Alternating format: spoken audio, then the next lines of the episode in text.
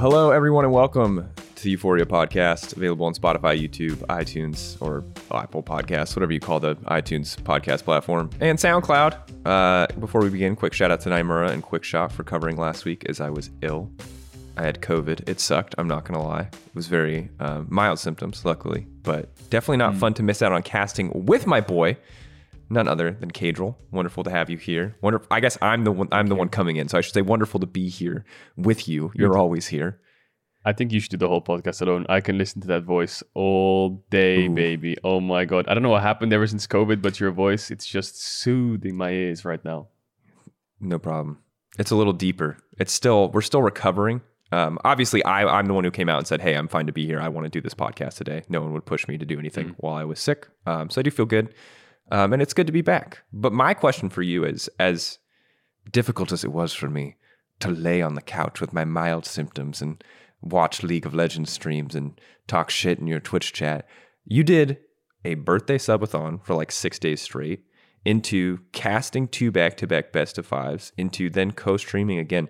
Do you sleep, Marc Lamont? That is my question for you. Do you ever like? Do you are you okay, my dude? Because I'm Yeah, sick. yeah. So everyone's No. like, if you know, like, are you are you good, buddy? Are you doing all right? Yeah, maybe maybe the the subathon idea was a bit stupid before playoffs. Now that I think about it, maybe after something like MSI would be a good idea when I had like three weeks break. But uh, yeah, I, w- I woke up on when did I turn the stream off? I think it was like Thursday night. I was like, guys, I am so out of it and I have to cast tomorrow. So then I ended the stream. I got some good sleep though. So then I woke up, popped off. But then the funny thing about turning the stream off was I then streamed the next morning anyway because I was co-streaming the LCK. Um, dude, you got, I got to cover all the leagues. Trust me, when we get to Worlds, I'm Uh-huh. going to spit straight fire about all these regions. I'm going to you say, and Pitbull, you baby, know, Mr. Worldwide. it's in spring week three of the LCK. This is what happened, and now you fast forward to the World Championship in the semifinals. They're running it back again, dude. I'm going to have some of those spits out, Yeah. straight fire. It's gonna be great. I'm gonna love the knowledge bombs. Twitch chat will spam who asked. It'll be it'll be a good time. Um, as a side note, uh, the Excel bet is still ongoing. I do still owe a song that I have to perform. Uh, for context, the instrumental is written, but as you can imagine, it's uh, difficult to record vocals when you have COVID. So it's a bit delayed because we also want to put a tiny, not to like overhype it, but we're going to put a tiny bit more video production behind it. So it is coming. The Excel bet will be resolved. It may even include a special appearance from members of Excel uh, in multiple capacities. There might be a piano solo. It's gonna be be a guitar solo. It's it's, gonna actually going to be, be hot garbage. I'm not going to lie to anyone. It's going to be hot garbage. Like let's not over. We'll people are going to be like, sick though. well, we, yeah, we didn't do a reckless like we don't we haven't had like a big musical piece since Wildfire, so I don't want people to think this is like a big musical thing because I made it in my house and I literally Googled generic pop song chord progression. Um, so it's gonna slap. It's gonna be a great meme, but like.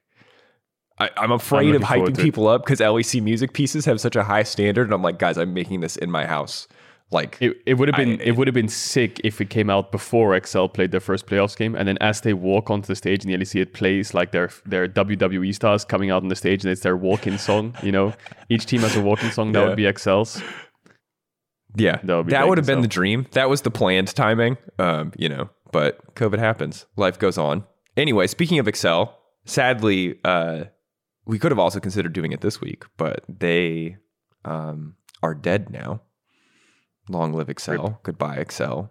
So let's let's talk a little bit. It's been it was a kind of a I would say mostly the weekend went as expected. I would say that how we got there was sometimes a little bit surprising, but overall, expected results, uh, not exactly the expected path to getting there. And I think this was definitely true in the Excel versus Vitality series. I know Excel were confident coming into it, but full five games.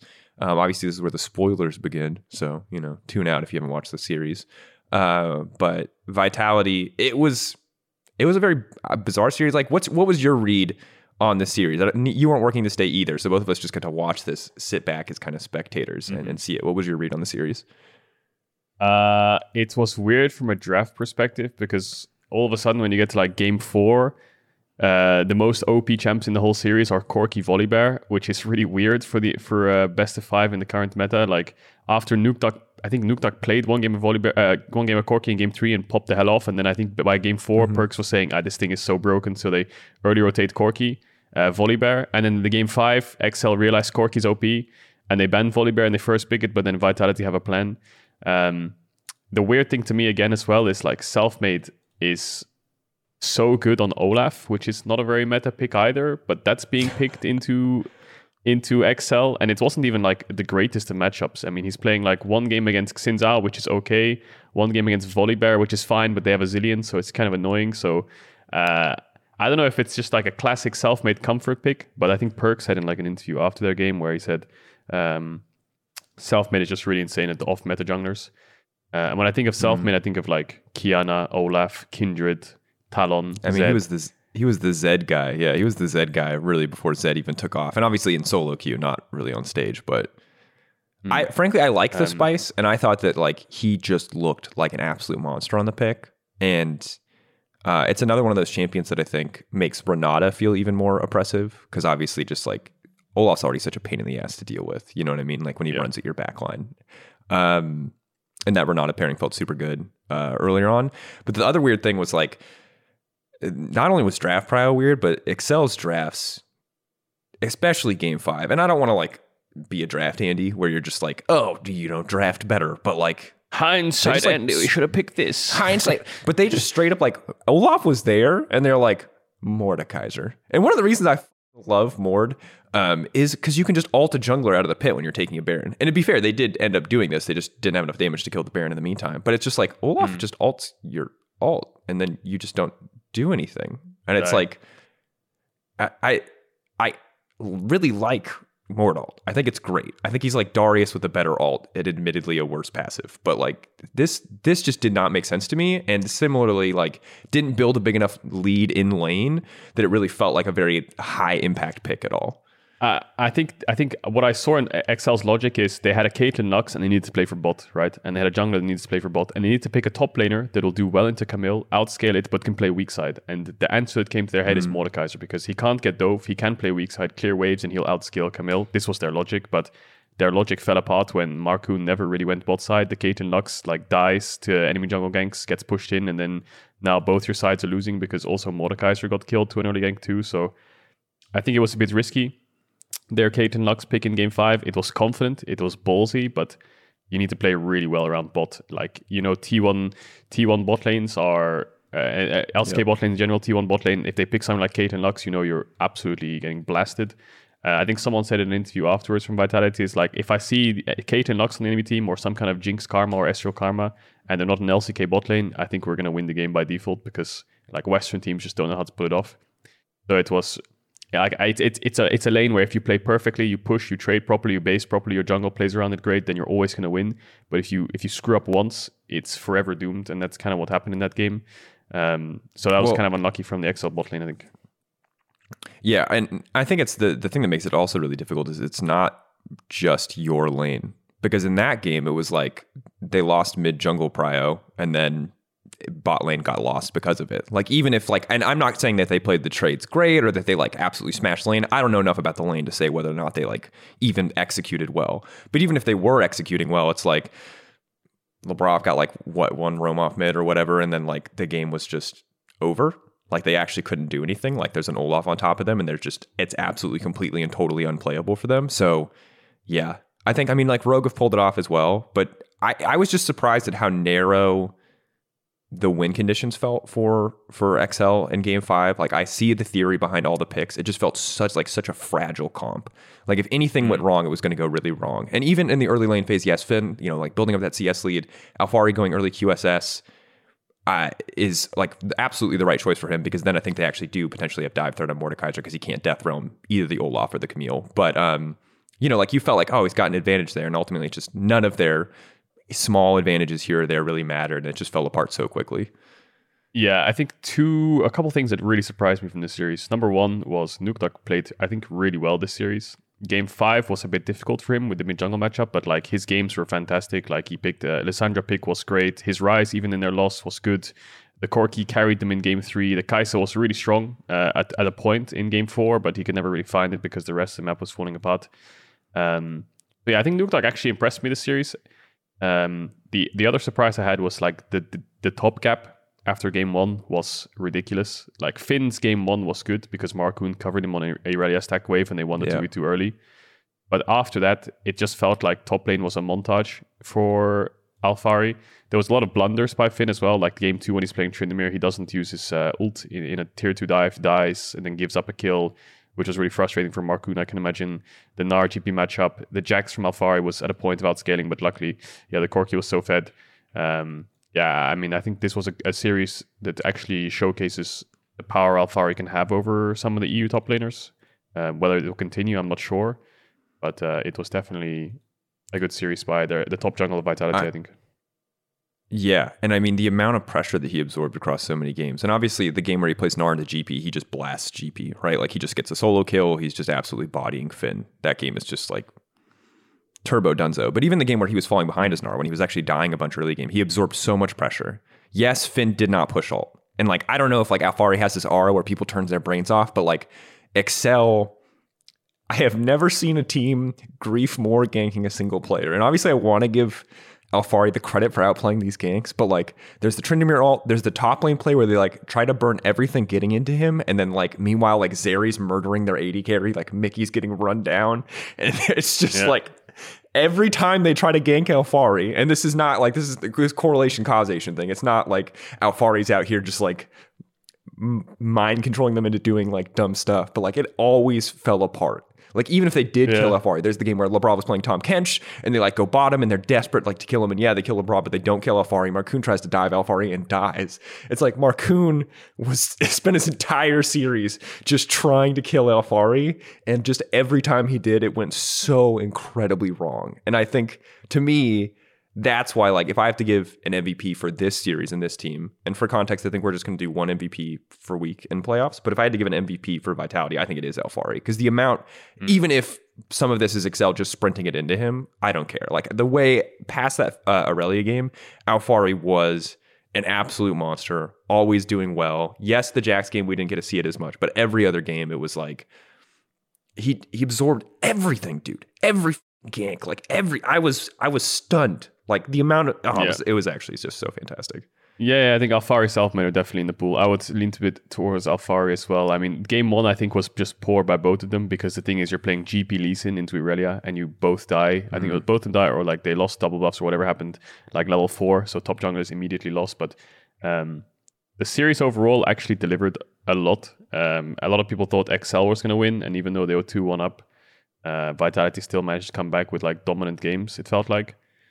Um, but yeah, Vitality just outclassed him, I think, a bit in the long term, in in the in the long run of the best of five.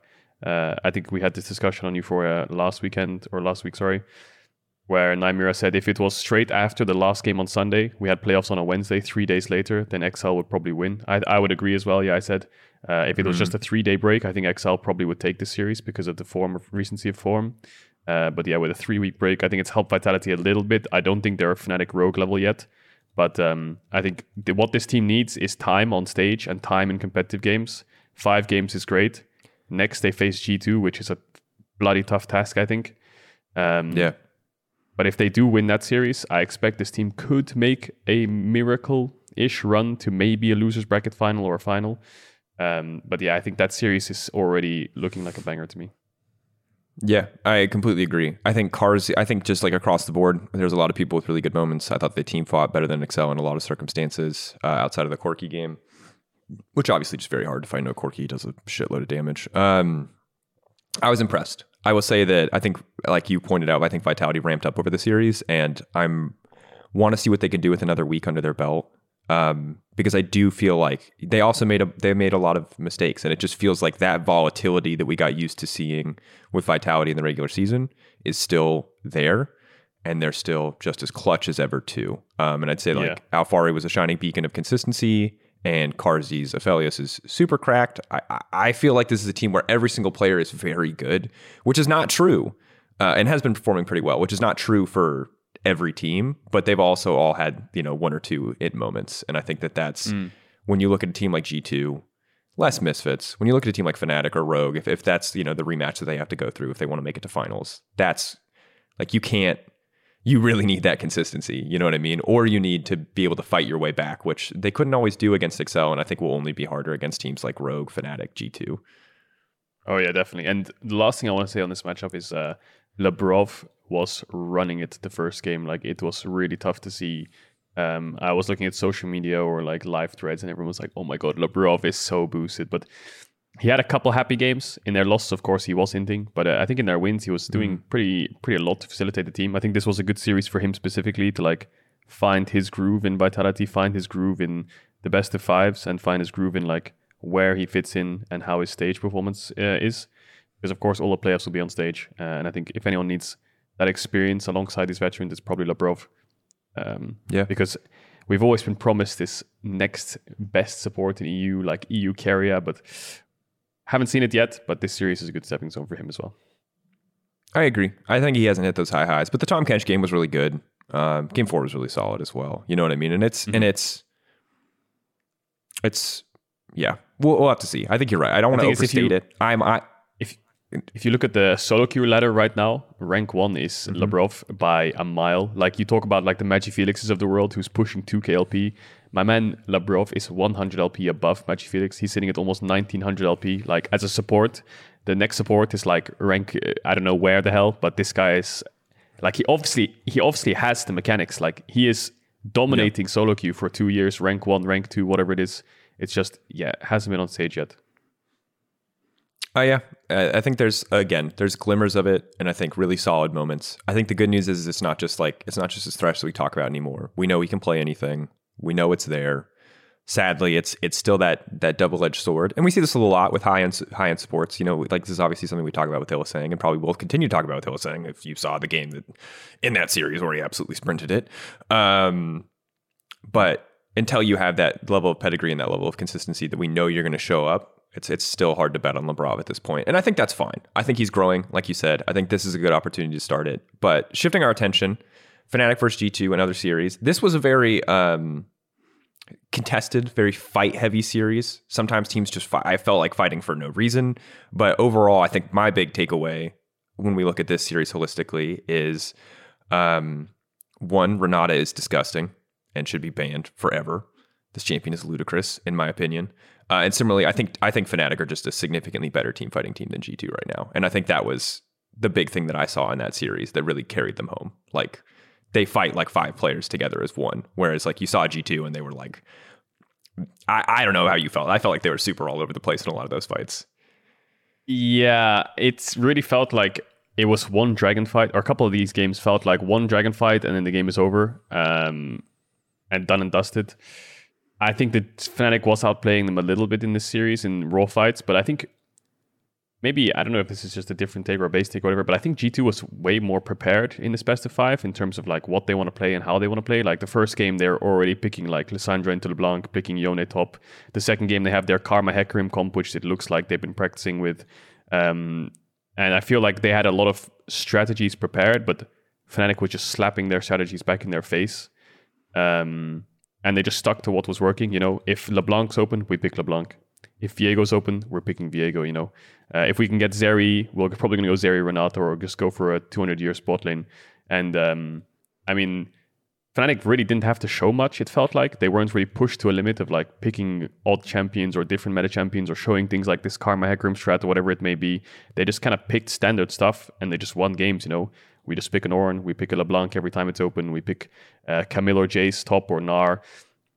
And I mean, it was working. If it ain't broke, don't fix it. This team just looks insane across the board. Like there was no huge weakness. You can like if you just ignore game two, which I think Hilly was mercilessly inting ever since I saw the level three bot dive where like enemy jungle stare and he just hooks in with no regrets and he doesn't give a, a single you know and he's like guys I'm going in here um yeah that was merciless that game from Hilly but uh, yeah yeah, that was that was the game I was talking about earlier. Like every like Hylissang is, and I think we've talked about this, still one of, if not, you know, the best player in the West. He's incredible. He's out of this world when he's playing well. That doesn't mean he doesn't still have a Hylissang game every now and then. And there was your Hylissang game. Mm-hmm. Hopefully the only one for playoffs if you're a Fnatic fan, but wouldn't be surprised but see another. That one was it's one of those it's one of those moments where it's like, so Hilly's been playing pretty well recently and he's like consistent. Oh, there we go. There's the Hilly we know, you know, like he always brings it back. It's it's like it's for branding. It's like he's, it, and I know he's not attached to this brand, but like I just imagine someone at Fnatic being like, "Hilly, look, people really love the coin flip brand, so we're just going to need you to sprint at this one game." like, one, I understand there's a. We'll jungle the vision there, and this is objectively inting. But if you could just one time for the brand, just uh, just do something catastrophically stupid, that would just really keep. no, the it's in his going, contract. you know? It's like it's like you have to have one int game per split so we can make memes of it and keep up the branding. And it's like, okay, well you haven't Mm-hmm. had it yet. Well, we may as well have it in first round of playoffs. You know, like you've been stretching it out all this time, you haven't pulled it off. And it's like, okay, I'll do it now. You know, just gives him a solid okay, and then Yeah. walks on stage, locks it in. That one's for the brand. There you go. It's all it's all branding. That's gonna be the new meme if we cast a Hylissang game. Um, I agree though on the on the preparation side. It's a branding diff. branding. Oh, that one's for the branding. One one time for Hilly. oh my god. Um, I agree, especially on the the Karma Hecarim. I love the Karma Hecarim combo. I like it as an answer into LeBlanc. Um, and specifically, just like feels like it really enables Flakked to succeed as well. That felt like just um, just good drafting. Just like honestly, good drafting, good planning. But where I like go against you a little bit is it's just like they had infinite answers seemingly to the LeBlanc, and just like and you kind of highlighted this already, but like most of them didn't work, dude. Like the Ahri didn't really do much. The the Lissandra was okay early. Humanoid obviously had a big uh, leading lane advantage, and I think that was a, a problem for G two in the sense that like Caps eventually overcomes, right? And I think you talked about this in Cast, but with Aftershock, with Q early on, like he's not out pushing the LeBlanc, and Humanoid and Razork and and Hylissang as well were able to just do a lot in the space before the counter pick, let's say, really came online. Um, and that just that made things super super difficult. And I'm wondering because you said it if if we have seen what Fnatic has prepared, or if like you said they're just they're not pushed to show anything, and there's like another secret layer that we're not going to see until they play against Rogue. Because I do think that it, it- while this was a close series in many moments, it Fnatic did beat the hell out of G two overall. Yeah. I I feel like Fnatic didn't show much because of how they had to play the game. Like, uh, so for example, like if you just look at their solo lane drafts, because I think solo lane drafts dictate how you play the game. Because jungle support AD will always kind of do a similar job unless you're playing some psycho jungler like Kha'Zix or Nocturne. Um, you, you look at Wunder's champs, he's playing, barring the Aura game, he's playing things like Gnar or Jace or Camille. These are champs who will go side lane. And Humanoid is playing four games of LeBlanc, right? So most of their comps were like a 1 3 1 where LeBlanc will go side lane. Um, and that's how they controlled the game. But because you're playing LeBlanc every game, that's how you play the game every game. And they just didn't change it. They just push out sides, collapse on team fights, TP in time, and be there. They didn't play things like Azir or, or Zoe or Orianna, where it's like, you have one person pushing side, you have to go four man mid and then go through mid. Like they didn't really show us much of like a playstyle difference. They just stuck to what was working. So I'm sure they can play these styles. We saw it in the regular season, but um, the fact they just kept giving them LeBlanc, they obviously think this is their best strat and they're just going to stick to it. Whether it was like a LeBlanc denial from Caps or it's just Humanoid thinks it's OP, um, it worked. And G2 G2 had an- answers like Lissandra is a good answer into LeBlanc. Uh, Karma Hecarim is a good answer. Like some of the answers were not bad. Um, for me, I think the, the couple things I noticed in the series was one, Flakked was playing four games with Aphelios, and he even in the games that they were winning, I feel like he was making a lot of mispositioning mistakes. Um, the Karma Hecarim one is like a notably one where he would get caught a couple times before fights, or like he would have to burn everything, and luckily they would go one for one, or luckily they'd overuse everything to dive on him. Uh, but Flakked was a bit shaky for me in this series. Uh, the second thing I noticed was Jankos was a bit invisible a lot of the time. And I think that I would love to pick his brain on it because as a jungler myself, if I'm playing Lee Sin and I'm, I have a top matchup where Yone is getting pushed in, I have a mid matchup where Lissandra's under tower, my Nautilus Aphelios are struggling in lane versus Zeri Renata. I have three lanes being pushed in. All I can do is play make. That's fine if I make plays, but if I don't, the game's over. Or alternatively, I I could have push with very little playmaking and then play the game that way. And when all of his lanes were pushed in, he couldn't really find much on the Lee Sin games. Um, and when his lanes were pushing, then he looked a little bit more comfortable on like Hecarim and stuff, where he could roam around the map a bit. Um, so I'm sure there's a lot to take away from this game from G2 and from Jankos, from like how he wants his team to play the lane phase, so he can do things. Because he looked so like he, Yeah. he really couldn't play the game in the first in the first Lee Sin game in the second one. Well, and especially in that first Lee Sin game, and I wonder if that's why we saw G2 and, and Broken Blade stay away from some of his weirder picks. I, I don't want to out devalue Broken Blade's like fringy counter picks. I think that they're cool and I like watching them. But like they in the context of Yone, and I think a lot of the picks that like I, I want when I when I see that counter pick, I want him to be winning lane. You know what I mean? Like if your counter pick loses early, I'm so underwhelmed You know what I mean? Unless it like really hard smashes late. Like I think Jax is a good example, you know, of a champion who can lose lane early to Camille or who can like go even early against Camille and then like outscale. It's just really underwhelming. Because you're right, he loses that pressure and there's literally nowhere for Jankos to play. And that's kind of why I think it he just started going Gnar, right? He's like got a positive matchup, can push, can trade fine early on. And uh, I think that just does so much more to enable the team. I don't know how deep the champion pool goes. We've talked to him. Like it goes, we know it goes pretty deep. I don't know what else is in the tank, but that's one of the things that I would like to see more of is like, we know G2 want to play generally away from bot side. So topside really needs to have lanes that are winning or can be set up for success to me. Because otherwise it just feels so mm. impossible for, for Jankos to do anything early game. Yeah, and I think giving Caps a bit more I want I want to say playmaking, but it's giving him a bit more push in the lane. Like the problem is he's against LeBlanc four games in a row. Like how is he supposed to out trade him? And you can't really. The thing is, if you think of old school G two uh, Caps and Jankos specifically, the way they would play the game is Mikyx would come from bot side, Jankos would come from top side, the gank mid, get his flash, force him on a tower, get a kill, get a plate, and then Caps is unlocked on the map. How do you really do that against LeBlanc? It's like the most mobile mid in the game. You know, Jankos can't really default to things like Xin Zhao or Jarvan or things that maybe he would have been playing throughout the regular season because his champ just doesn't work against LeBlanc. The only champ that does kind of work is Lee Sin. But his Lee Sin this split is like one, two out of three games, uh, two out of five games. It's not really looking great, his Lee Sin on stage. Um, so banning LeBlanc well, would open up Jankos so much more to things like uh, Jarvan and Xin I think Poppy could have also been a really good pick for them, but uh, yeah, there wasn't really champs for Jankos to really impact mid or help caps. It felt like. Yeah, Lee Sin has also just abysmal stats so far this playoffs. He's like one and four. Um, and I, I've been underwhelmed. Like I'll be honest, if if if I get to pick every time and I'm playing in these games as not a jungler, what my jungler plays, I'm picking Volibear and Jarvan every time. Like maybe the occasional Trundle, maybe the occasional Olaf if Selfmade is my jungler, but like these champions feel so consistently impactful in a way that mm. like I think I think jungle is at its best right now, outside of like the turbo fed Viego games, when you're just spam ganking early or team fight playmaking. And I think it's doubled by the fact that like the build path right now that we saw Mount Malrang use in, in the next series we're going to talk about, where you just like get a Zhonya's, is just so mm-hmm. friggin' good, dude. It look, it's so that that item is so I've talked about this before. I think Zhonya's is one of the most broken items in the game.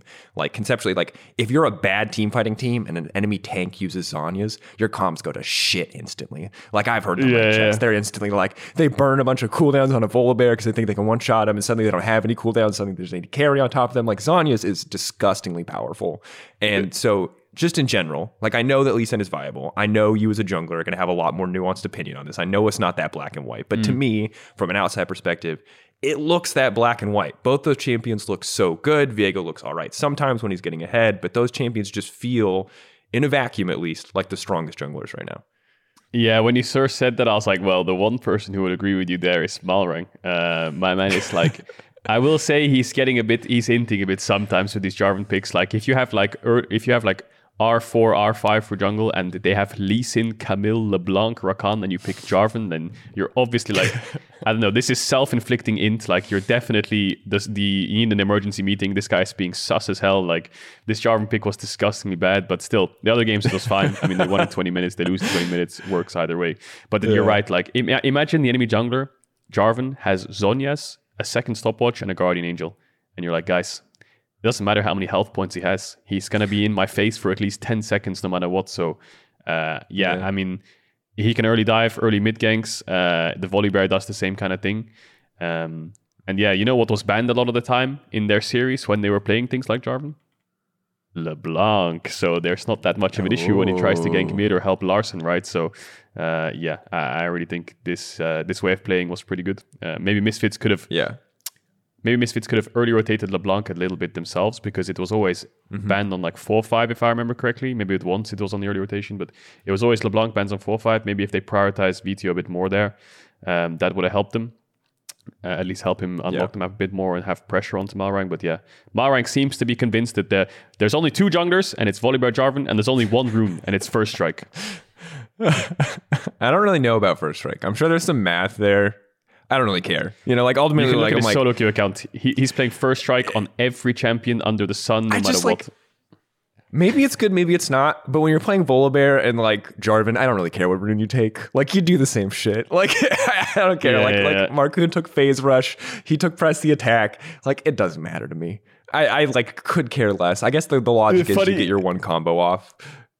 Yeah, the funniest thing was he would like dive bot, run up to the enemy AD carry, hit him with auto attack, get his first strike and EQ away, and then just run. And then like that's it. He would just, he would just walk in, hit them and EQ out, and just run away and get his gold. And then he would base. Like this guy was playing like a such a psychopath. It was so fun to watch. Yeah, honestly, I loved it. I think I think occasional. There's two things that ah, this, uh, this series is hard to talk about. I'm gonna be honest because there's two things that I think, and neither of them are very positive. And one is that I don't feel like Rogue have really been tested yet, and I feel bad saying that because I feel like we're literally always saying that about Rogue. But I feel like Misfits did not do great this series, right? And I just feel like Mis like watching the series, it feels to me like Misfits is doomed, dude. I, I feel like Vetheo did so much work to bring them to playoffs. I feel like Neon stepped up a lot, but like Mersa struggled this series. Playoffs here that hmm. we saw last season against Rogue in the first round, this exact same best of five, did not exist. Odoamne blasted here, just absolutely blasted yeah, HiRit. it was a murder And in so- lane. Yeah, I just I I don't know what what's like I don't know what your read is on this series, but I I'm sad about the series because it, I'm pretty convinced Misfits are dead in the water, and I'm pretty convinced that I cannot use most of this series to get a good read on Rogue. Like definitely not any more than I did in the regular season, and that's that's annoying to me. I don't know how how do you feel about it? Yeah, I mean, it just felt like they were outlaning them and they were drafting for it too. Like you look at game one, you had the Rumble Ignite into Gnar, he got solo killed. You were playing Lucian mid into into Zoe, unlaneable. There's a Caitlyn Lux pushing in my bot lane of Zeri Leona. They can't fight 3v3 ever. So that game already from like from a draft standpoint, you have three lanes pushing in and they have a Jarvan who's basically giving up every camp. Sure. Uh, you move on to the next game again. You have like Jason to Camille, like he's getting pushed in, and although it worked in like I think it was game three or something when Hirit got the solo kill, and Vetheo finally did pick a LeBlanc where it was actually good into their Jarvan. Um, Rogue just had too many answers to Misfits' plays. Like if you watch a couple of these games, even game one, for example, Misfits are the ones making plays in the first like 10 minutes of the game, or was it game two? I don't know. Misfits was always forcing plays. Shlatan was the one looking for plays, and Malrang was in every single bush, in every single lane that Shlatan tried to gank, or he was behind the lane no matter what. He had his his map hack on. He had a second screen of Shlatan's live stream of his jungle pathing with zero second delay, and he would just right click in every direction that this man was going towards. He he does a full clear to top and backtracks back to bot. Uh, it's like a mirror on the side from Malrang. He's like he sees everything. Uh, I feel like at this point, if you want to try to gank rogue or as much as I say gank, like ganking in competitive is hard because you need like the right wave states, good communication. The enemy team needs to screw up somehow. It's like if you want to gank or play make play a stack wave, I feel like you have to do the opposite of what is the correct play. You know, it sounds stupid, but if you have a stacking wave bot and it looks like a dive, just go go go top and, and gank him instead, or like do do something weird because Malrang is just going to look for the obvious play and he's always just going to answer it no matter what, and he'll give up creeps doing or give up camps just to make sure he's there to wave at you and push you away. Um, so yeah, I think Malrang was he exposed this series? No, he has a way deeper champ pool than just Jarvan Volibear. He has a very clear way of how he wants to play the game if you give him the options of just like early game jungle, match every play, get his winning lanes ahead, let his pushing lanes get leads without getting ganked, and then let them carry him, and he'll just do his stopwatch, his shenanigans. But he has way more playstyles, so yeah, I feel like Rogue wasn't really pushed much either. Uh, so that's why I think Rogue Yeah. Fnatic will be exciting because both teams just one team picks winning lanes and Jarvan, other team picks LeBlanc. As much Yeah, as it's, it's, very it's- sounds very simplified and dumbed down as I say that, but that's kind of what happened, right? But I, like, yeah, like like look, I think the simple sometimes is, is the best. At least start at the simple, give people the big picture. Um, I would love to know your thought. I watching this game, these games, it felt to me like, um, I would say like Rogue were definitely the favorites, but I feel like both Shlatan and Mersa, and I can't tell how how much these things are connected together because obviously jungle and support are very reliant on each other early, and they do a lot of like when they do things well, they usually do them together. But it just felt like Mersa was Mersa had a lot of just objectively like bad moments, like a lot of bad W's forward. He had that one Rakan game, just like Shlatan had that one Lee Sin game where they're both able to like get it together and like do a lot of work. But for the most part, it just felt like both these guys really struggled to show up in the series. And I and I'm wondering how much of that is they were like outclassed or how much of or I'm wondering if and this is such an intangible thing, I know, but like is there like a nerves factor going on here? Cuz to me this was even even though it was the Vetheo show in the regular season, it felt uncharacteristically rough or bad. It was bad. It felt uncharacteristically bad for both Shlatan and Mersa in this series. Like it was it was hard to watch yeah. sometimes. I think the problem is for Misfits is like if you take it in that point of view where we uh, can only see from the outside, you're drafting like HiRit losing lanes every game because I mean mm-hmm. yeah I mean Jace into into Camille he's under his tower the whole game. The only winning matchup I think he had was game four. Uh, Vetheo doesn't have anything he can make plays on alone. He's playing like Syndra mid. You have gank set up, you can help him, but you can't really get there. He's playing Akali, he's getting pushed in. So if both your solo lanes are getting pushed in and these are like your star players or playmakers, it is literally on your jungle support to do everything. And um, only one game yeah. they managed to find anything. Even in that Lee Sin, Lee Sin Nautilus game was it or something or Lee Sin Rakan um, even when they were ahead, they went too deep into Rogue's jungle, almost like through the game. Even though Misfits still won the game quite handily, there were still signs of like errors and mistakes when their team was pushing sides. So yeah, Misfits mid uh, support jungle was never really in it. And I think the biggest problem they had was they always fell behind in the first 15, 10 minutes, 10, 15 minutes. Uh, and when you fall behind as jungle support, it's even harder to find openings and windows because they're always ahead in tempo. They always have vision in your jungle. You always have to be really creative. Um, so yeah, props to Rogue. Uh, they just dominated early games. Even if they didn't have to do anything, they dominated early games. I feel like Fnatic Rogue mm. is gonna be like I- am sure LeBlanc is banned by Rogue, and I'm sure Fnatic is focusing on jungle matchup, and that's when I think that we'll see the next level of the teams, right? Where it's like what yeah. they want to play instead. Yeah. Uh, as a final note, there, I'll just say that like if Vetheo's on Syndra, I think Misfits have lost the game. If we want the Vetheo show back, I don't know how you achieve it in draft. It's hard, but uh, I think it's something Gank that they can work on gank gank mid, strong jungle mid duo, go mid every game. Yes, it's predictable. Level two, level three. I think it's it's your only hope. Um, yeah. That said, we'll see who they're going to be facing later in the week. For now, to get more thoughts on this series and on the series he will be playing this weekend, we will be joined by none other than Rogue's Trymbi, legendary Lux player, legendary range support enthusiast. Let's see what he has to say. There he is, man of the moment. Uh, welcome, Trymbi, to the podcast. I have a two questions before we get into like you know the work portion of the show. Um, one, how are you feeling? And two, do you want a nickname? Okay. Oh, wait. What? I don't understand the second question. Actually, what? Okay. Uh, actually, I did not. I realize yeah. we had. Yeah. So here's the problem, right? Is we've given Larssen like 30 oh, yeah, nicknames. Oh, Odoamne. Okay. Has at least four uh, other than just calling him a boomer. Okay. Malrang doesn't have a nickname yet. Uh, we should probably think of one. And I, comp we've also left behind. But like you're here on the show. Yeah. And at this point, we just like have been throwing out rogue player nicknames like it's nothing. so I'm, I'm, just curious. Do you want a nickname? Do you have uh, a nickname in mind? Like.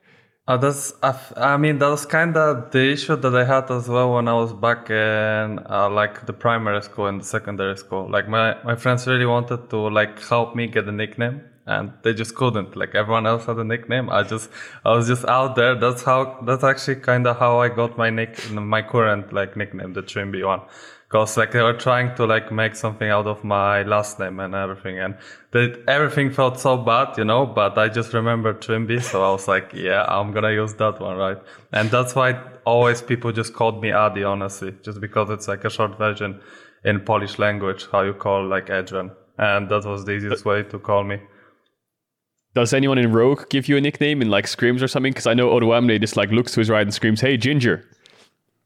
Yeah, that's. I mean, that's kind of how it looks like. Like, if I'm tilted as well, I'm just gonna say, "Ginger, what are you doing?" and stuff like this, right? Like, uh, uh, but uh, I don't think I have a necessarily any nickname. I think people, if they like, I think Odo and Larssen are just like feel comfortable to just talk to me as Adi, and they just call me Adi and that's actually mm. kind of how the everyone call uh, like people that know me a bit better call me but i don't really i don't know like it's very different like sometimes like due to my nicknames that i had before like i had back i think in two years ago i was playing on the uh, on the account that i had the nickname adi the good guy and people started calling me at some point like people call me uh, uh, people call me Trimble. Like I think I think Upset com- calls me Trimble uh, Trimbolini or Trimble. I don't I don't even know. You know, like it's it's like it's so random. You know, like I think Hilly and Upset have like a Ne- uh, they're, they're calling me somehow, but I never remember. I remember because I, I know it's from Submit because one time he called me like that and in Salky and I was shocked. I was like, what is happening? You know, like I, I didn't know what's happening. I don't know what was that, you know, like completely out of nowhere randomly. So I think, I think you'll need to ask other teams as well, or at least the ones that actually thought about how to, how to make a nickname out of my, uh, out of me. Dude, that was an awesome answer. Thank you. I was not ready for like the sheer amount of context that you were ready to give. Like this, Okay. I didn't realize there was such a loaded history. It's been going on mm, since, Nah, since the elementary school days. Yeah, it was yeah, it was pretty much like it. I mean, I like I like to go back to this because I never really think about it much. So yeah, it was really nice that you asked of it, so I can actually share.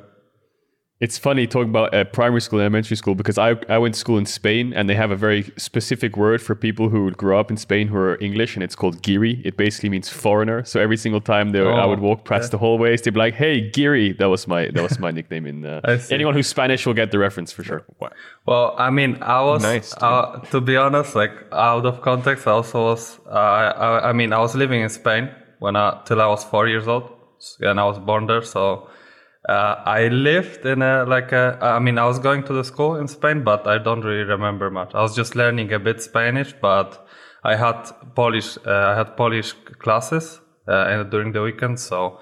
Yeah, uh, I remember having friends in Spanish school, but nothing more than that. So people Oh, that's didn't really sick. Where start in to Spain were me you like this. Uh, I was born in Madrid. That's where like my both parents were working as well. Oh, nice.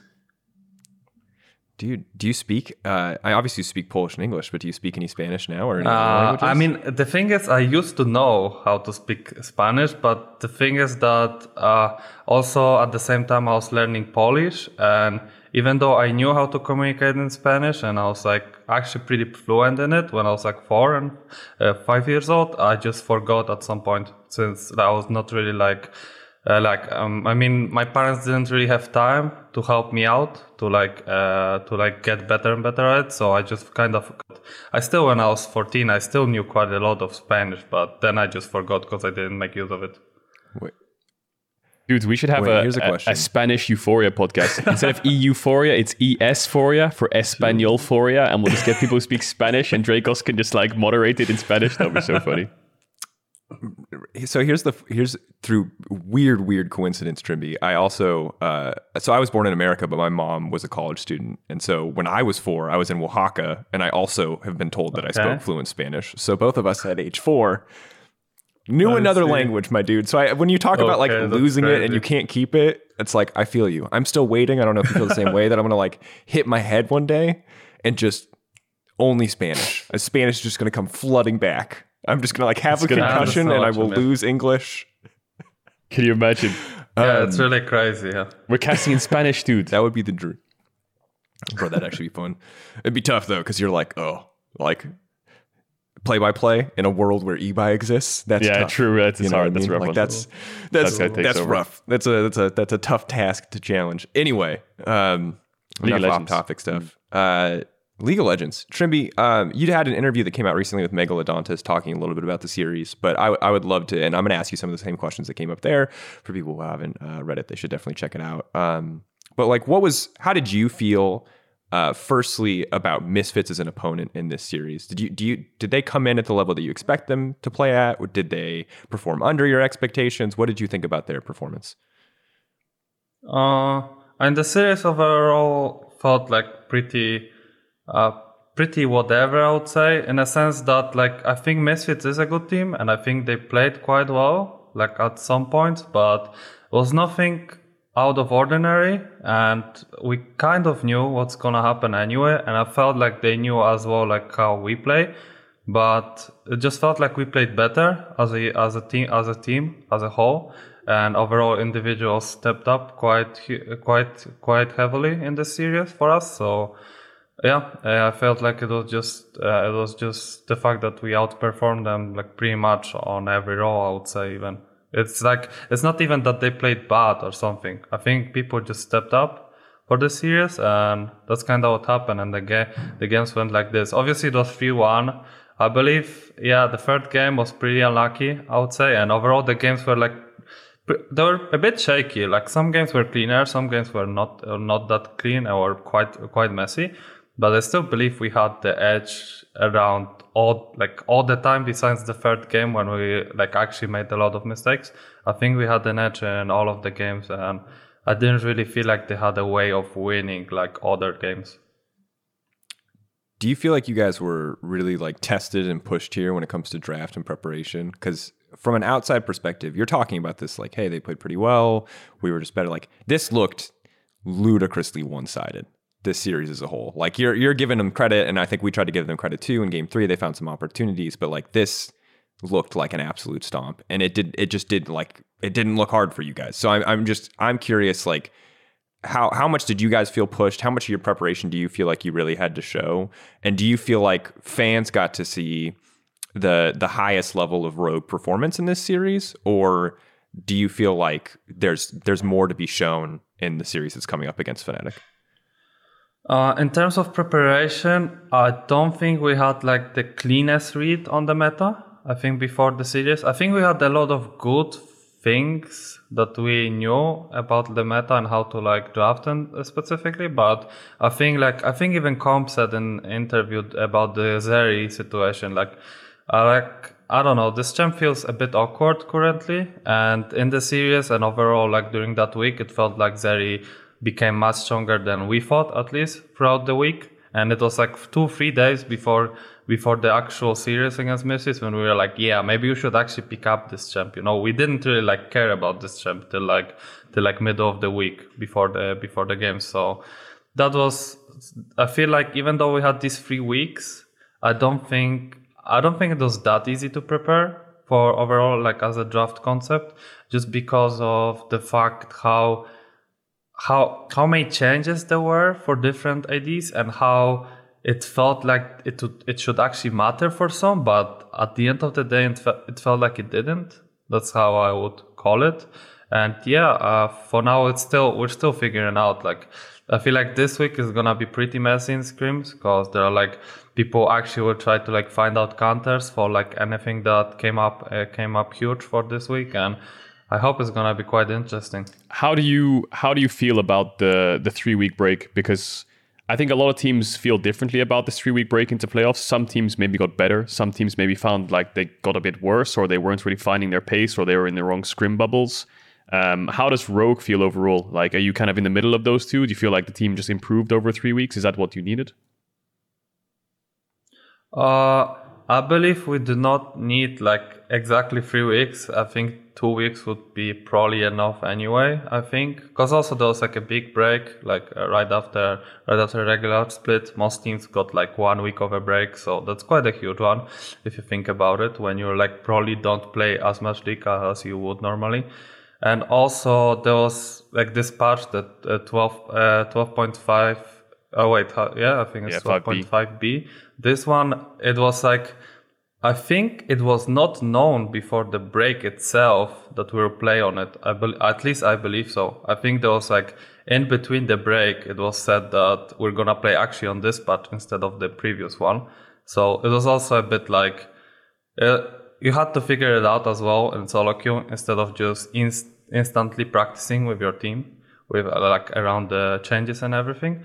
And for us specifically, like from my perspective, I think the three week break didn't really help us. It was more of a annoying thing than like actually helpful thing.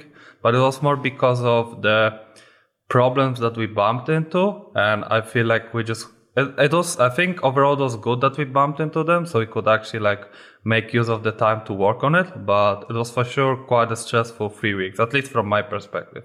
I think there was a lot of, a lot to improve on. There was a lot of stuff to like figure out. And I felt like we didn't really manage to like solve a lot of it. So it, it was, it was pretty stressful for like the last couple of days before the match against uh, Misfits that I was not entirely sure how good we are. But I think I feel like every team has this like kind of feeling when uh, when it comes to playoffs. Like I feel like every team would like doubt a bit and see, and they would not be entirely sure how they're good in the meta, like how how good of the of the read they have, and overall if they're actually if they will manage to showcase a good best of five, uh, good best of five, and overall, yeah, ch- uh, in the different format Yeah. how it is in playoffs. I just want to do one quick follow up. I know we don't have that much time, but um, I saw to this morning that the LCS is going to be playing their playoffs in five days on a patch that's released in two days. So that gives them three days to play on a new patch. Do you think that this, I mean, Riot's done this very often around playoffs, around patches, around international events. Do you think this rewards teams for creativity and working on the fly? Or does it hurt teams kind of like dissuading where their performance is on the different patches because they just haven't read it properly? So better teams tend to lose. I think the, I think for them the playoffs will be more about which team is better at adaptation and how they're gonna manage to figure out the read. Either they'll figure out the uh, the meta like uh, during these five days, but I really doubt you're able to do it. So I think it will be a lot about how good they are, or like how good their fun, uh, uh, like the fundamentals uh, are, and just about uh, how they will be able to adapt during like series and overall playoffs in order to get the like the best read possible for like later games. If they obviously manage to win those first, right? That's such an interesting situation, and definitely I can imagine a super difficult situation. Uh, but bringing it back, uh, right now, I'm excited about your next match because I, I to be completely honest, right now, depending on what Vitality, G2, Misfits obviously can show in the lower bracket, but right now, to the surprise of no one, you and Fnatic look like the the two tr- strongest teams at the moment.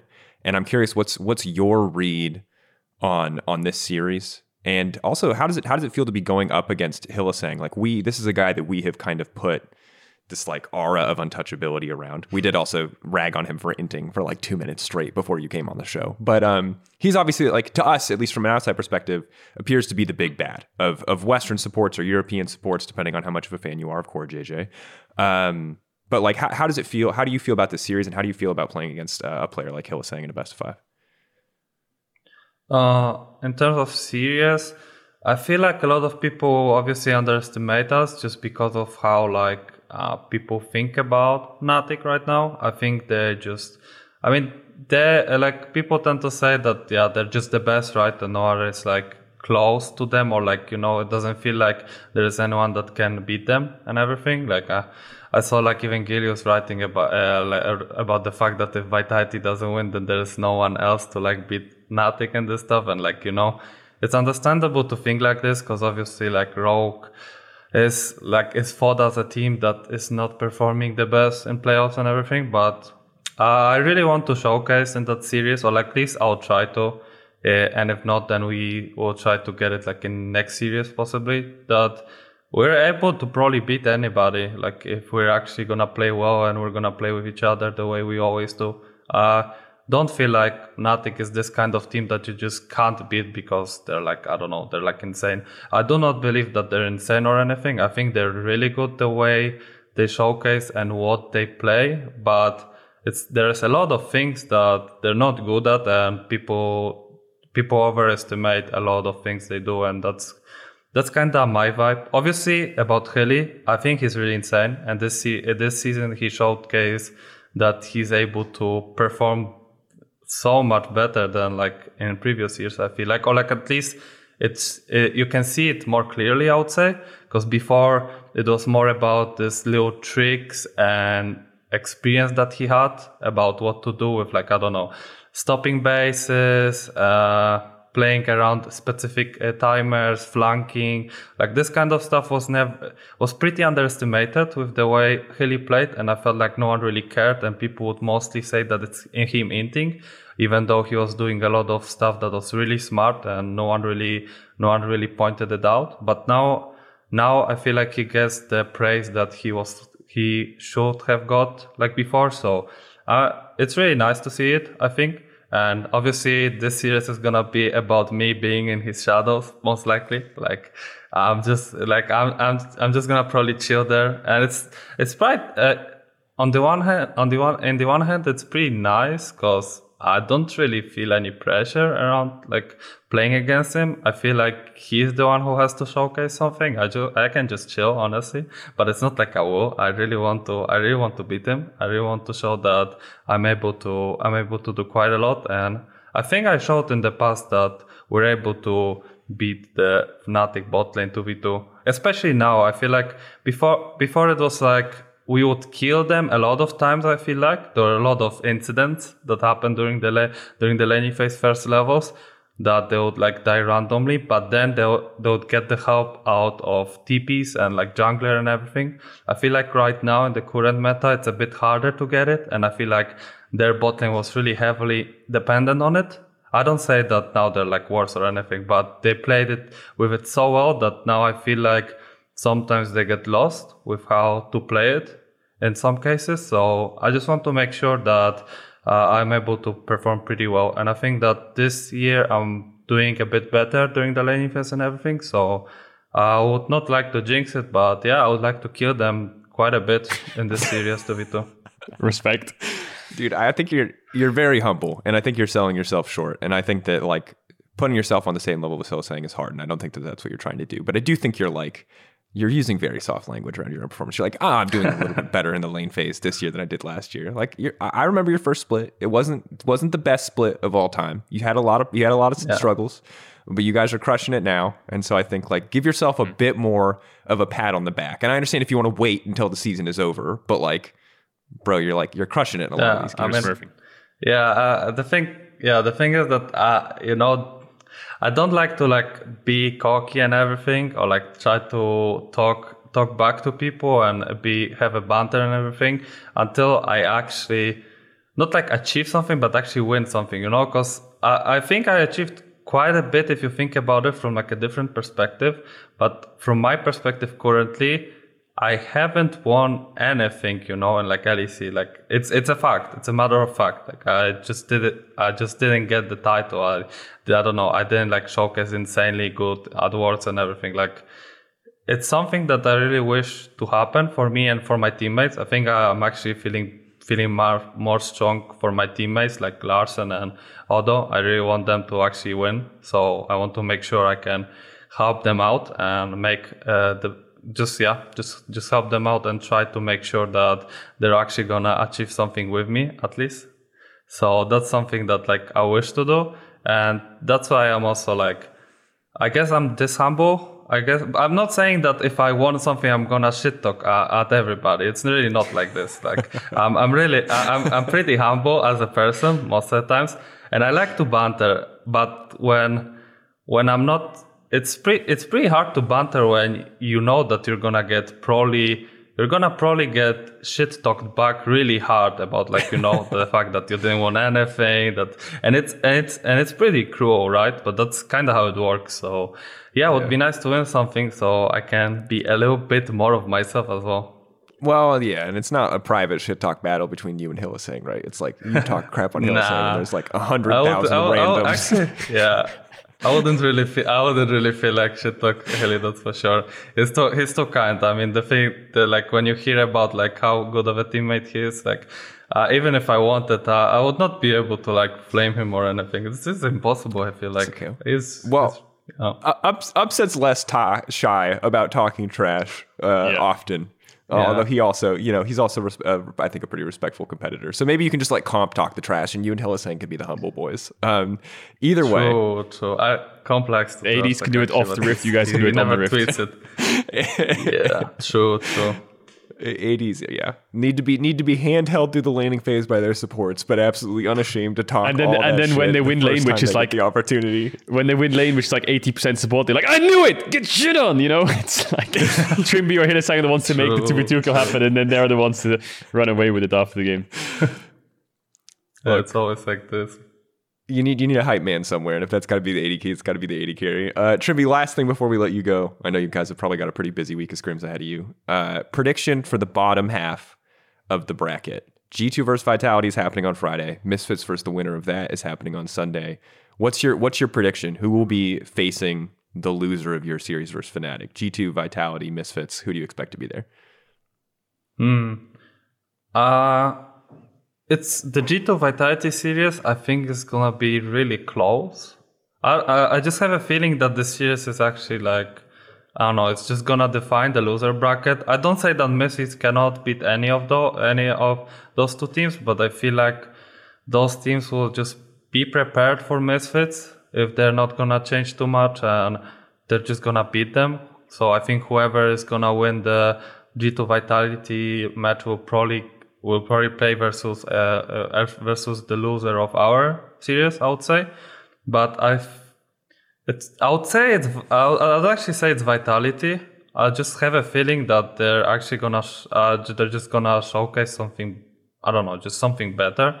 I don't think G2 is bad or anything, but it's re- it's not really it's very inconsistent the way they play. I think, and they're heavily relying on I think uh, like just Jankos and Caps actually like making sure that the the lanes are okay on the both sides. I feel like, and I don't think I, it's not like G2 lost because they didn't make it work. I think I think Jankos and Caps were had overall like okay games.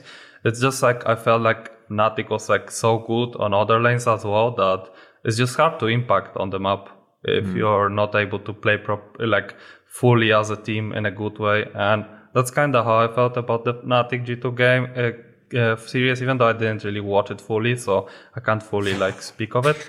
But yeah, uh, I just, I, you know, I just have a feeling it's like this. Yeah. I mean, yeah, it's just, I, I, I, just feel like it's gonna be like this, and Vitality will win. Yeah, I appreciate the caveat. You're like, even though I didn't really watch 100, percent yeah, you know, yeah. I mean, I'm just gonna I'm just gonna give my opinion, even though like you know I I didn't really fully watch yeah. it. okay. no, that's good. I appreciate your opinion nonetheless. Trymbi, thank you so much for joining us, dude. I uh, appreciate you being humble. Cool to hear about your backstory, about the nicknames and your time in Spain. Um, nothing but the best of luck to you this weekend, man, versus Fnatic. That game's on Saturday for anybody curious. Rogue versus Fnatic. Um, I'm hyped. I expect we might see the same match in the finals. Um, obviously, depending on what Vitality and Rematch. G2 Misfits do. But uh, I'm hyped for it. So yeah. thank you, Trymbi, for joining us. Good luck, dude. Good luck to you and the team. Call Odo a boomer for me one time, and uh, we'll work sure on a nickname. Thing. We'll workshop it. We'll workshop it. Okay. Thank you very much. Thanks. Thanks for having me here. Thank you. Thank you. No problem. Thanks, Trymbi. Uh, thanks again to Trymbi for coming on the show. Uh, always good to to get in, get his insight. Um, obviously very good dude, very nice guy. Um, mm. That said, as nice maybe as it's maybe it's Good Guy Trymbi. Is that the nickname? Good Guy Trymbi. Good Guy Trymbi's good. I kind of like the idea of just butchering his name every time. Like I, I kind of like mm. when he said that like upset called him like Trombolini or whatever. I was like, we could just we could just Trimbolowski.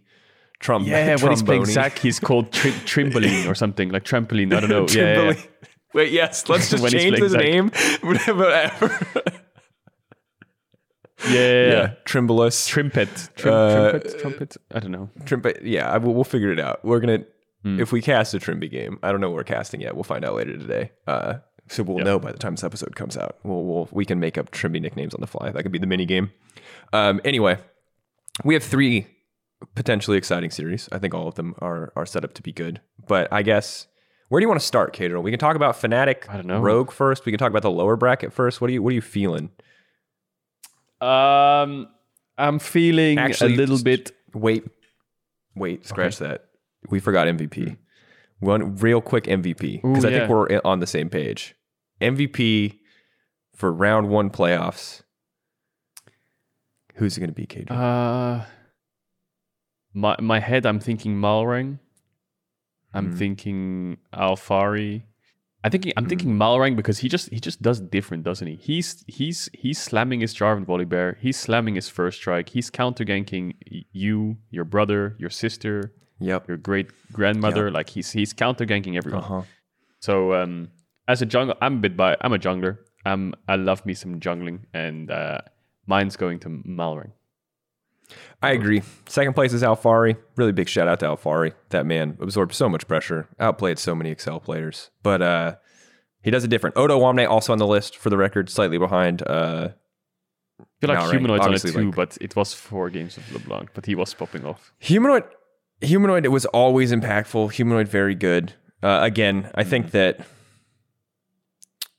yeah, there's a lot of candidates. It turns out the there's a lot of good players in our playoffs. Um, but I, am I'm, I'm inclined to agree this week on Malrang. Very high impact, very unique play style. Absolutely feel like he was without him, Rogue would be a very very different team. He is the consistent clutch factor. I think Fnatic is still a very big mm-hmm. team effort. Uh, Hylissang outside of again that game too, where he absolutely ran it.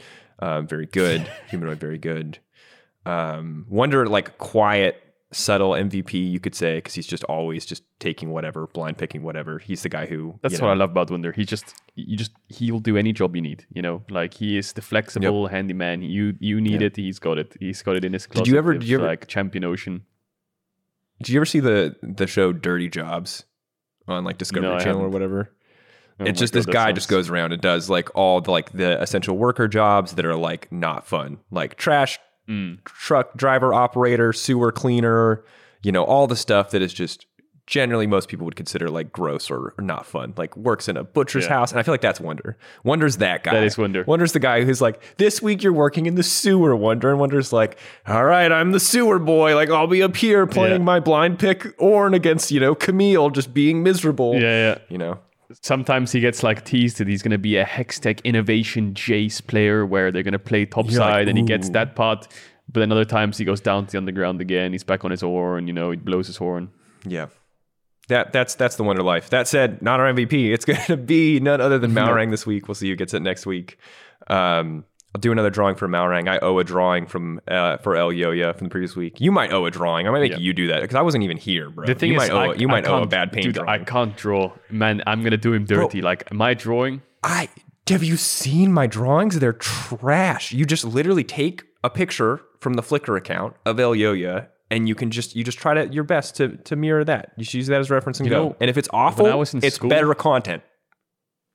when I was in school, I would always the only things I drew were stickman fights. Did you ever do, draw stickman fights? Like you took one whole Yes. page and you started with one stickman shooting like a bullet at someone, and then you just like someone's parachuting Yes. in a plane over the top. There's a bomb, you know, like that. The, the huge stickman fights. I what used to was. So into StarCraft as a kid, and not like good at StarCraft, competitive esports StarCraft. Like I played with cheats, and I just built a lot of siege tanks, and I had a great time. I was, you know, I was like eight, nine. Uh, we would in school take entire sheets of paper and draw like sideways, like imagine like a 2D platformer, but StarCraft, like perspective of like a big StarCraft armies fighting each other, and that was like my entire fourth and Oh my fifth God. grade experience, maybe That third, sounds fourth, insane. experience. And then growing up, when I got to like the higher the higher grades, my br- my friend brought in his laptop all the time, and he would build like a rocket of like fifty thousand blocks, and it would take him like three weeks, and we would just sit there watching him do it the whole day. Dang, I Good times. good times. Good times. Hard to go back to those times. It's like the there's no closer was my friendships best friend. My best friend was like a programming hacker at the age of 14. Don't even ask. And he was like hacking into the uh, into the into the computing database and like shutting down computers, setting up internal messaging systems, like sending bat files to every computer so we didn't have to do work. Like this guy was a psycho, man. I loved him. Yeah. Poor school tech good support. You're like, you have no money. Uh, in America, I don't know what it's like anywhere else. In America, it's like you have no money and you're competing against kids who have infinite time to do YouTube tutorials on technology that you don't even know about yet. Like we had Yeah. CS on every computer. We had StarCraft on every computer in high school, and they were like, games Mm-hmm. are banned. They had proxies, or like we had proxies to block whatever they were trying to block, so we could go to like quick games or whatever the hell the like. Yeah, I don't know the website games websites were back in the day. That was That's sick. addictinggames.com maybe it's the one I was called thinking of. Anyway, Mini games. school, Yeah, Miniclip, whatever it's called. good times. You know, it's a vibe. That said, what might not be a good time uh, for G2 is the Vitality series because I'm inclined to agree with Trymbi. How do you feel about that one, Caedrel? Do you think I- I'm I I just think Vitality are going to win here? What's your what's your read? Um, wow, it's a really hard matchup to talk about because um, I feel like they have similar play styles, and like you think of it, Alphari versus Broken Blade, top lane is going to be big point of contention for both teams. Perkz versus Caps, I think they've shown pretty similar ways that they want to play the game. Um, uh, I think if you look at jungle, it's also like these junglers have played against each other for so so long. Like Jankos Selfmade have played against each other so many times. It's fun. It's it's a fun matchup on a narrative wise because you have like Jankos versus Perkz, Caps and Caps and Jankos versus Perkz, who now has Selfmade from Fnatic, which is when the team when G2 took them out and all that stuff. Like mid jungle's fun for narrative. Uh, bot lane I think will be the lowest, like the least impact kind of like area of focus for both these teams. I think it will be a very close series. Um, whoever wins this series obviously is going to have insane bragging rights. Either Perkz is knocking out Jankos Caps or Jankos Caps is knocking out Perkz. So it's like it's going to be banter central. I'm sure of that in game and out of game. Even when we were watching the G2 Fnatic game, I remember I was casting it. I looked at the the pregame lobby chat. Like Wunder is spamming burger emojis like in the chat.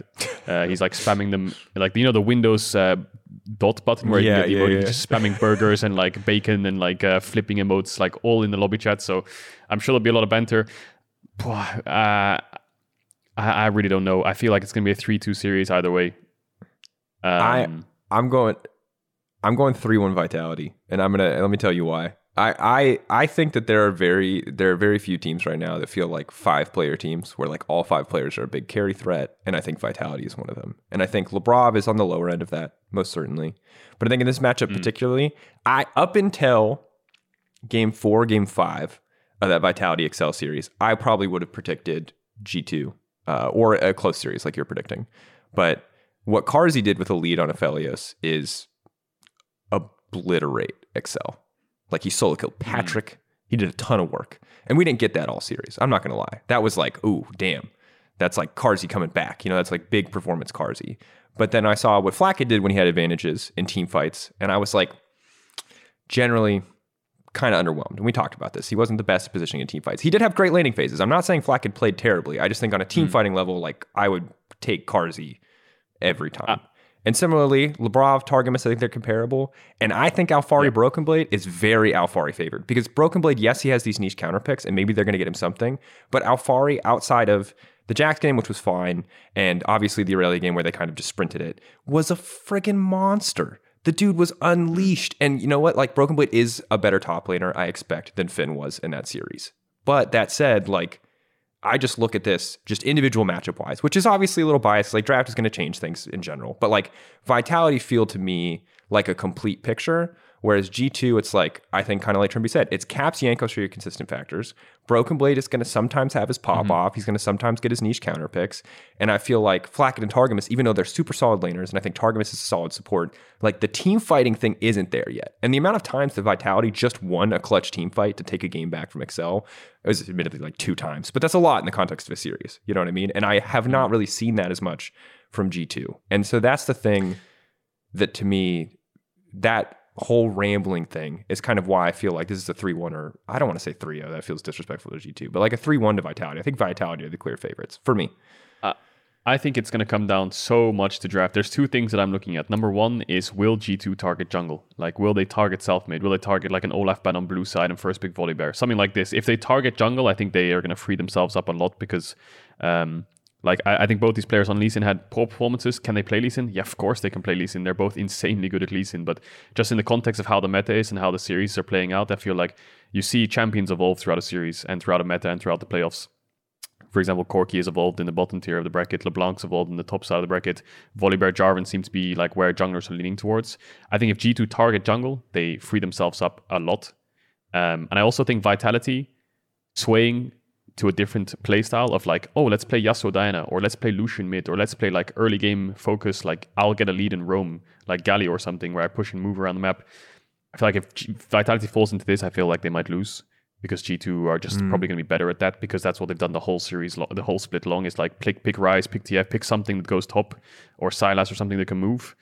Um, so if they stick to like mage scaling on Perkz, like I don't know, Orianna and Corki seem to be working out pretty well, or even bust out things like Azir Viktor, I think Vitality will be favored. If that if that ticks out and they don't get targeted on jungle, if they do sway to early game and they do get targeted on jungle, I feel like G2 is going to take the series. So those are the two things that I'll look at uh, when I watch this best of five. Um, Yeah. yeah, I can't remake. really I think- Uh, it's so hard for me.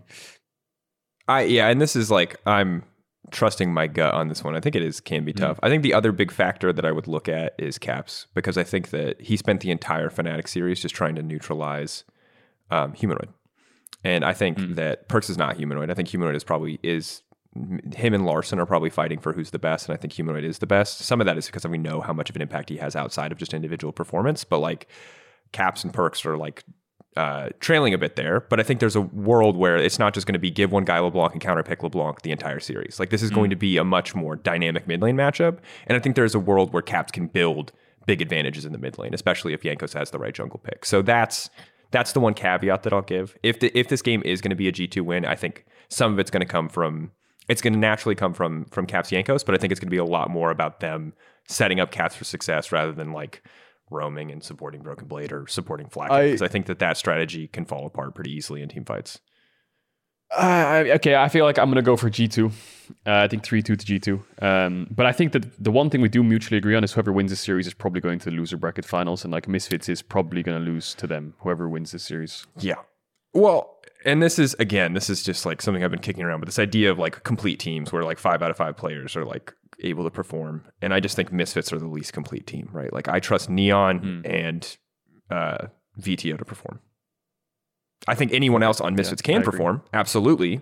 But like those are the two people I trust to perform. And if they're if you're at two out of five Mm. in a playoffs best of five against G two or Vit- against literally any of these teams, um, it just feels pretty impossible because maybe in a best of one you can get away with it, but like your draft win conditions, if if your read is the same as mine, if you're misfits and you're like these are the two players we need to set up for success, if whoever they're playing is like these are the two players that they have to success, if all those reads are the same on both sides, it's just so easy to draft around. Like you're just you're you're coming in at such a massive disadvantage. Yeah, and what I will say is like uh, the reason I another reason why I went for G two is because I feel like Fnatic and Rogue are clearly the best two teams we have in the league right now. Like Fnatic and Rogue are so so good. I feel I feel like even though the series was three one to Fnatic and they were definitely the better team, G two was kind of going toe to toe with them. Like they were able to match what Fnatic was doing a lot of the time. Whether they were cross mapping, like Game mm. Four was a good example where the game was just so even for so long, and even when the game wasn't even, like it came down to a, a play which was even. Like it was a dragon fight where it was a 5v5 or a 4v4 where Fnatic just outplayed them and won. And yes, they outplayed them, but the fact that G2 was actually able to match the play was just good overall. So it's a good sign going into the games against Vitality, which I think their series versus XL was quite messy, barring game four and five. So um, I feel like I think Rogue and Fnatic are probably going to be the winners of the split. I feel like that series decides, won't decide, of course, because there will be a rematch, but like those are probably going to be our, our champions. But um, I think G2 will be the team to make it to the loser bracket final to face uh, the, the loser of uh, the, the upper bracket finals.